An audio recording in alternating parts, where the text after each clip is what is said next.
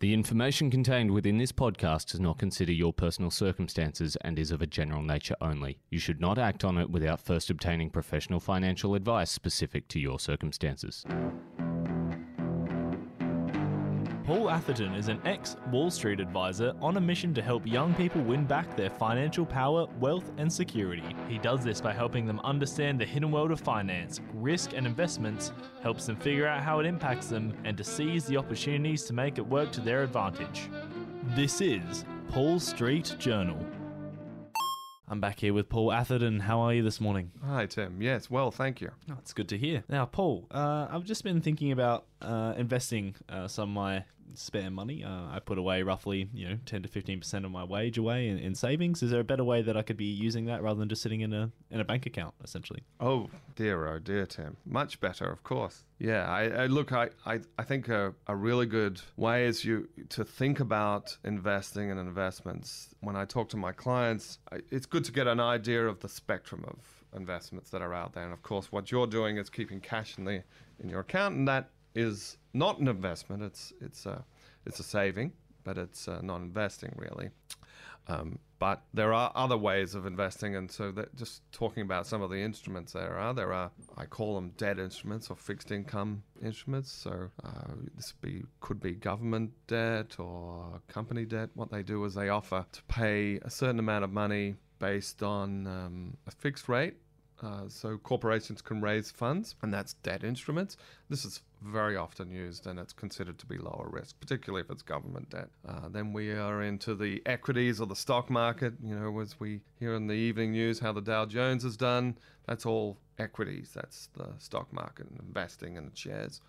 The fourth area really is the property market. Think about that. That's always in the news about how well people have done um, investing in various properties or maybe their own property, and that increases in, in price over time. So, investing is about placing money in some type of security, some type of asset where over time you will appreciate and then you can access it hopefully in the future. Sure. So I mean that all sounds great, but I mean what's the what's the benefit in terms of like me using my money that way rather than having it I guess you know safe and secure in my bank account? Well, there's always a place for safe and security, and I highly recommend people do think about that. Um, I think when we're in the younger generation, such as yourself, Tim, you you really got to think of longer term and saving for the future, um, not just securely, but you have got to invest because retirement is 40, 50 years away. What is the instruments that are going to get you the best type of return? So you can ride out vol- what I call volatility in the stock market. Things go up, things go down, but over the long term, you'll have significant returns. Now, if you were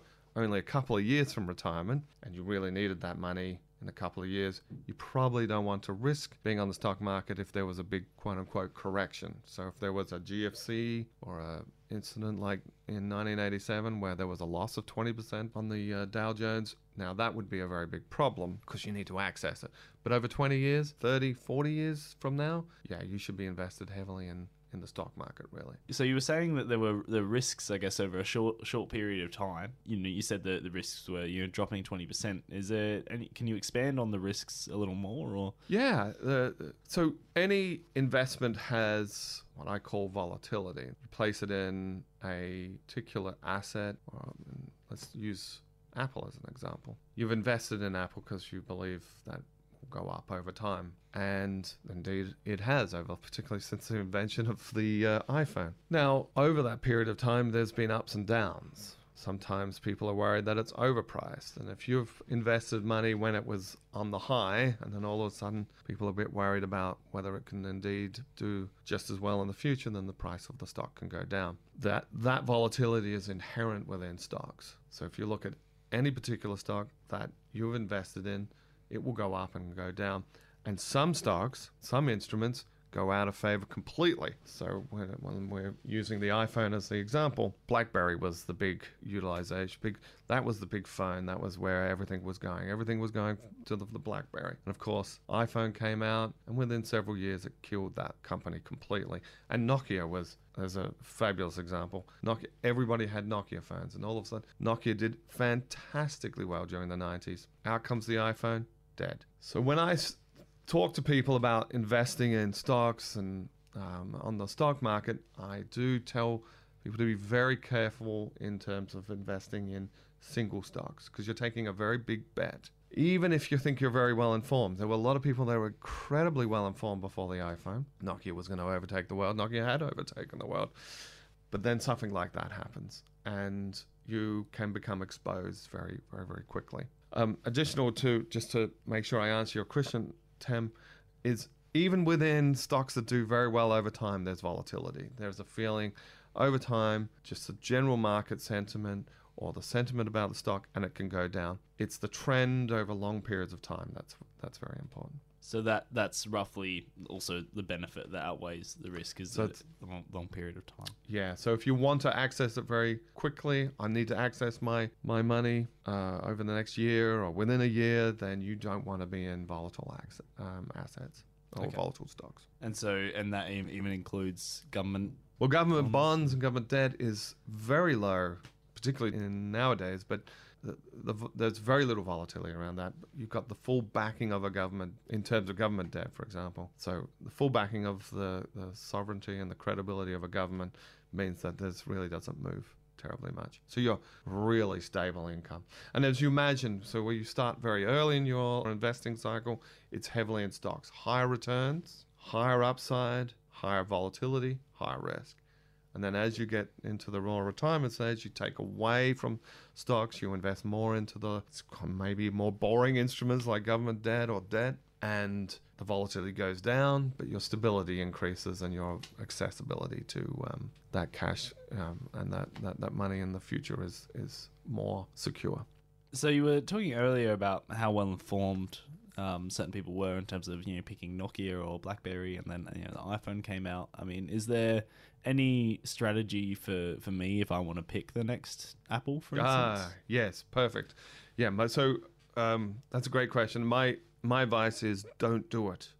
okay. Don't even try because it is an incredibly difficult game. My my advice is to when it comes to the stock market, look at the indexes. So invest in an index. When an index is a broad spectrum of stocks that represent generally the viability and the value of a, an entire country. So we got the ASX 200, which is Australia's, the S&P 500, broadly the US economy. If you put the money on that, you, you really are going to be safe as houses.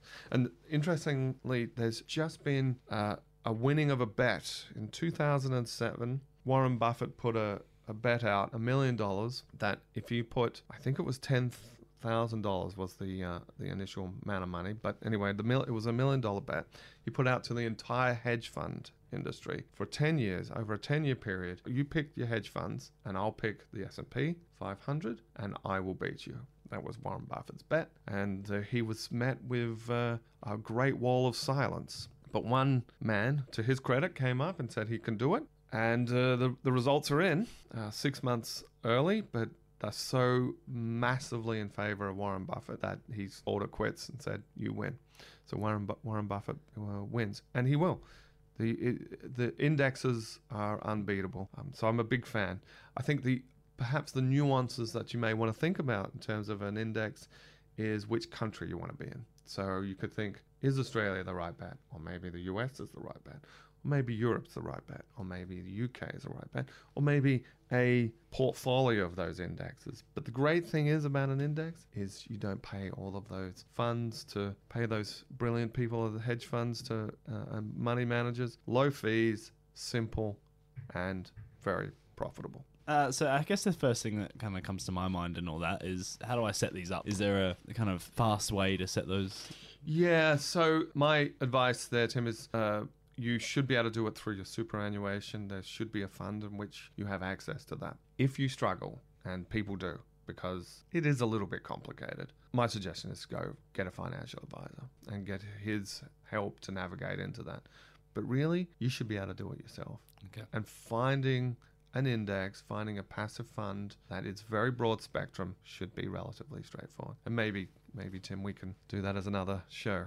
Yeah, How to do it. definitely. All good. All right. Well, thank you for joining us. That's brilliant, Tim. Thank you. Paul Street Journal.